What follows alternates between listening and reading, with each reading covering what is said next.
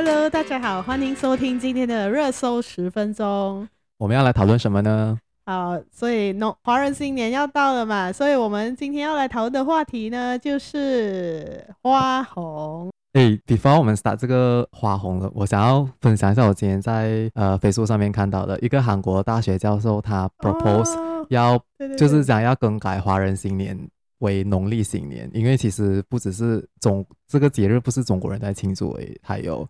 好像日本啊、韩国、越南都有人，嗯、还有泰国也是有人在庆祝。对对对，所以它不应该叫，就是不应该只是局限于华人农历新年，而应该要叫农历新年。哦好，不好意思，这样让我来更正一下。所以农历也不用更正啦。好，农历新年要到了，所以呢，嗯、我们今天要来讨论的话题呢，就是社畜们最关心的花红，就是、还有二零二二年的薪水调整。然后呢，我们这里有一些马来西亚的数据，想要和大家分享一下。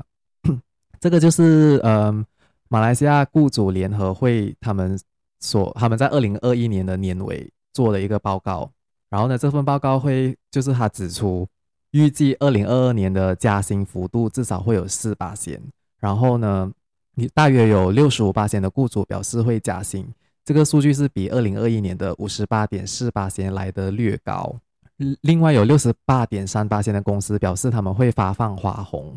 然后呢，这里有两个不一样的，呃，叫什么 group？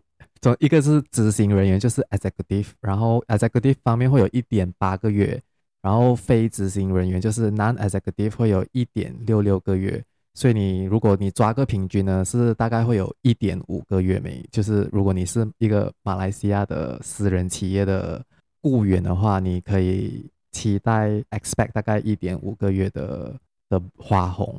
然后呢，这份报告呢，他们总共采访了大概四百多间公司，然后涵盖了一百八十个执行人员的工作职位，还有一百二十九个非执行人员的工作职位。就所以呢，这个就看，所以就看一下，你们可以回想一下，你们到底有没有拿到这个数据？这个、对，这个这个这个平均数值呢？我本人是没有花红啦，所以呢，就干你娘，没有啦。你要干的是你老板吧，拜托。好啦，接下来就我们要和我们分享一下其他国家方面的花红又是怎样的一回事呢？哦，所以就是没有啦，其实就是我之前是有看到一个文章，然后我觉得是蛮有趣的啊，因为一般上来讲，马来西亚的公司对不对？他们发放的年终、嗯、或者是讲说是花红的话，通常是在就是嗯。农历新年前，就比如说那些华人公司嘛，对。然后如果好像大公司的话，我记得以前我们是三月尾 announce，然后四月它才会发放。我的公司以前，嗯、我我我进了这间公司两年，可是我是没有拿过 bonus，可是我去探听过，都是会在三月尾 announce，然后我们是会在四月拿到。哦，OK，因为我之前看到那篇文章，是不是我就觉得，哎，原来其实。年终就是花红的话方面哈，每一个国家其实它发发放的方式是不一样，好像我们 average 可能会拿一个两三个月的花红这样子，对不对？On top of 我们的年，嗯，然后好像西方国家有一个，他们通常是会在什么时候呢？就是圣诞节前夕，圣诞节，对，因为他们要让那些鬼佬他们提，就是有钱准备过节，对，对，就是做那些 Christmas shopping。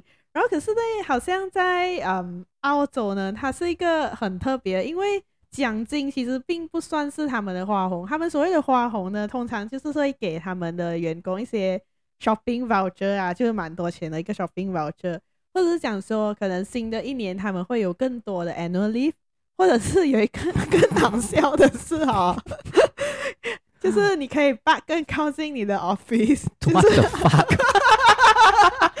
所以我觉得呃，一方面来讲，我觉得澳洲人是。可能他们很容易满足吧，就我觉得这个是蛮特别的。然后还有另外一个，就是在加拿大的哇，那个真的是看了我真是哇，非常的心动，因为他们通常年终呢会有分三个 tier，最底层的那个 tier 呢，通常呢他们的年终是十五到二十 percent of 他们的啊、呃、年薪，然后最高的那个 tier 可以到达七十八仙，就是讲说。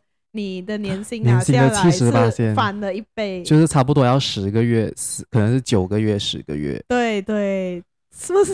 哇哦！对，然后当然，当然，我那天也是有稍微问了我的一个朋友，就是他他是台湾人嘛，然后他们他就跟我讲说，好像在那种传统行业，他们也是差不多会领一个六到十二个月的花红，其实也是真的是蛮多的。多欸、因为如果马来西亚的话，六个月大家都应该是哇高兴到晚上睡觉都笑着醒来，真的高兴到 CB 八嘎佬。好的，那那这样马来西亚。那刚才你是讲说是一点八个月是 average？嗯，如果你是你是 executive 的话，你是一点八个月，然后你是 non executive 的话，non executive 就是好像那些蓝领啊、蓝领阶级、blue collar，、嗯、或者是有可能你是那种 retail 的，哦，诶，或者是那种 technician 那些，啊、对，那些 technician 那些是那些是一点六六个月，所以来我大概抓一个 average 啦，你 average 到来，你可能大概是。因为 even 我们去年一整年差不多有，我相信是六十 percent 的时间都在 lockdown 的话，那有花红是算不错、啊。对，可是呢，我现在 OK，我觉得这里要这里要分享一个很重要的是，这个日期是在十二月年中、嗯、那个十二月月中那一个水灾发生之前。哦，就是那个发生严重的水灾吗？还有来那个水灾也是影响到马六甲、九号一些地方。然后呢，这个是在十二月月头出的。嗯，然后呢，我们发生了那个水灾过后呢，中国报也是有在做多一次类似的的这种这种访问，可是他们只是他们没有他们没有做一个很大的一个数据调查，他们就是访问用电话访问那些行业，然后呢，全部人就是基本上呢，大多数大多数的商家都在说，因为受到这次水灾的影响，所以他们可能会紧缩花红的发放。可能改成红包，哇啦！所以红包里面是有多少钱？十块吗？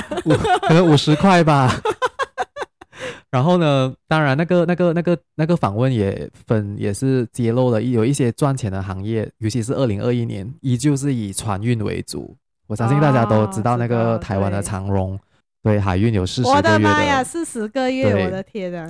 当然，呃，最赚钱的是船运，接下来呢是物流、货运、电商、医疗，还有医疗器材，这是这这是这几个行业比较在二零二一年有在赚钱的。所以呢，如果你是从事这一个这些行业方面的呢，你可以 expect 你会有一些花红，可是我不知道多少，因为这个是中中国。其他的行业他们就表示会可能只是给一个红包。红包对，好，诶，那我们可以看一下哦，那个呃 Facebook 啊，是不是有人？在你知道他们每次都会讲，都会都会有一些人问，哎，今年花红多少啊？还是小红书？对对对对对。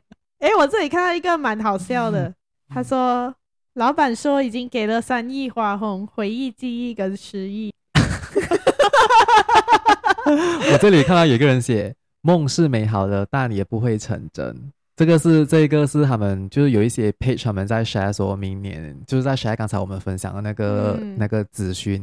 所以呢，他们他们就在说，真的会有一点五个月嘛？都感觉好像都没有。这个是讲说去年拿零点四五，希望今天今年可以拿到零点四六。哇，零点四六是什么？啊，个月。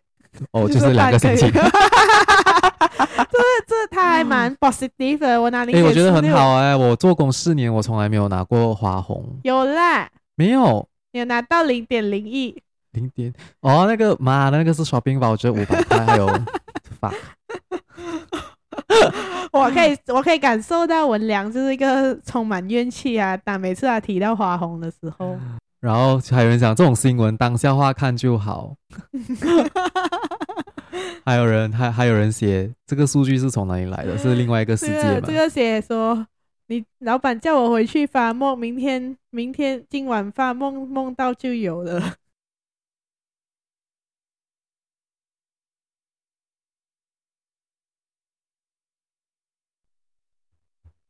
好啦，嗯，这样不知道各位还还满意你们的花红吗？还是如果你们没有花红的话，你们可能可以跳槽？我不懂。对，你可以考虑，可能可以看一下有什么行业是。对，然后然后 in demand in demand。对，然后呢，所以我们这里要和大家分享一下有呃 H A Y S，就是 Hays，就是他们是一个 recruitment agency，就是猎头公司。他们也是做了一个马来西亚在二零二二年的十大人才趋势，然后第一名呢就是科技人才需求旺盛，因为马来西亚的政府在 MCO 的时候就一直推动，嗯，就是中小型企业数码化，所以呢，这个数码化呢，在二零二二年还是会持续的快速成长，所以科技方面的人才会持续的需求旺盛。然后呢，第二名呢，就是银行和金融行业，他们会有一些混合的呃工作岗位，就是他们会需要有金融知识加科技的技能，因为金融方面还有银行方面，他们都在推行自动化，就是他们要把他们的后勤服务 （back-end operation） 还有那些作业系统。都自动化，所以呢，IT system 跟 automation 方面的 IT 人才是会，就是会很抢手。然后另外还有会使用那些像数据分析软件，比如 Tableau、Power BI。第三名的呃人才趋势就是以客户为中心和数据驱驱动的 marketing，就是 basically 就是 marketing，可是是 data driven。然后还有以 customer 呃为中心的，就是你要服务你的客户。然后呢，第四个呢就是 Share Service Center，他们会转换成一个 Center of Excellence。就是 Service 呢，其实都是那些国际企业，他们会在马来西亚设立一些一些嗯一些分中心。然后呢，那些分中心是会操作像 HR、Payroll 啊，就是讲说他把他们的所有的 Back End 的那个 Operation 就是中心化，去到一个啊、嗯、国家这样子。对。然后呢，接下来他们嗯。二零二二年的秘书呢，也会需要有法律知识，然后呢，再接下来就是人力资源，就是 HR 呢，你需要是 generalist 的 HR，就是你要会，嗯，oversee 全部的 HR operation，嗯，因为 HR 其实也是蛮复杂的，就是他们会有 payroll 啊，然后有一些人是做 learning 啊，可是他们在二零二二年呢，你就是如果你是一个 HR，你需要知道全部东西。总之就是讲呢，通才型的雇员是非常重要的，你什么都要会懂。懂一点点，懂一点点。然后呢，接下来呢，保险行业的对人才的需求也是旺盛的。然后预计半导体将会持续成长，所以呢，尤其是研发人才会非常的抢手。嗯，在接下来呢，因为后疫情时代呢，每一个行业其实他们都在预估他们会快速成长，就他们想要 recover 回去他们之前的就是的损失，所以呢，销售方面的人才也是会很抢手。最后一个就是生物科学专业，就是 life science，life science，尤其是呃，因为这个 COVID，所以呢，全部这种身体的啊、医疗的啊，都是会很抢手。所以如果你是从事这方面的，比如 marketing 啊、sales 啊，或者是 product management，就是你可以，我觉得你可以去 explore，你可能会有跳槽的机会，然后可能可以要求一个五十巴仙的加薪。哦，好啦，所以我觉得我可以在这里总结一下，就以这个十大趋势来看的话，对不对？嗯，第一就是讲说，呃，有一个你要对 digital transformation 有一个概念，就是你要懂，讲说要怎样把你的工作内容更加的数码化，然后你要可以跟 IT department 沟通得到，就是协助你的部门走向数码化。然后第二当然就是我觉得，嗯，以前很多人都说通才型的人的的那些呃雇员就是懂，好像懂很多，其实没有一个专长，但看起来在现在的这个时时代好像不一样了，就是觉对。然后第三就是我觉得，嗯，可以着重的是。就是后疫情时代的一些行业吧，比如说保险，我相信也是因为保险，大家的醒觉也是提高了嘛。对对，就是 risk management，right？然后还有医疗啊、生物科技之类的。对，可是刚刚才那个第二个，刚才你提的那个第二个点，嗯，其实我是持反对意见的。为什么？嗯，我当然不是讲说通才型而不好，可是我觉得你在通才的方面呢，你还是需要像你，其实你刚才之前我们在准备。这个这些这个内容的时候，你有讲到一个关键字，就是 multi skill。可是我觉得 multi skill 不一定代表是通才，因为 multi skill 可能是你可以有两三两三个方面的技能，可是你是非常的专在那两三个两三个方面的技能。因为通才型是我动一点点，我动一点点，可是可能我不是很清楚，就是我没有很专精。可是其实我觉得可能我不懂，来未来趋势可能是你需要专精在一两个方面，再加其他的。好，这个这个我还有很多可以讲，我们可能可以带去下，然后我们可以开一个特辑来讨论这个话题。好，好，那我们今天花红的问题的的话题就到此为止喽。希望大家，呃，衷心希望大家有花红啦。如果没有的话，那就，就跳槽没有啦，或者是 对，或者是有一个好的加薪幅度啦。哦，诶，或者是诶，或者是你们明天就赶赶丢信罢了。对，就在除夕夜丢信，不然就希望你们这个新年可以逢赌必胜喽。好啦，这样这样，我们的今天的热搜十分钟就到此为止啦。所以祝大家嘿呀，发啦！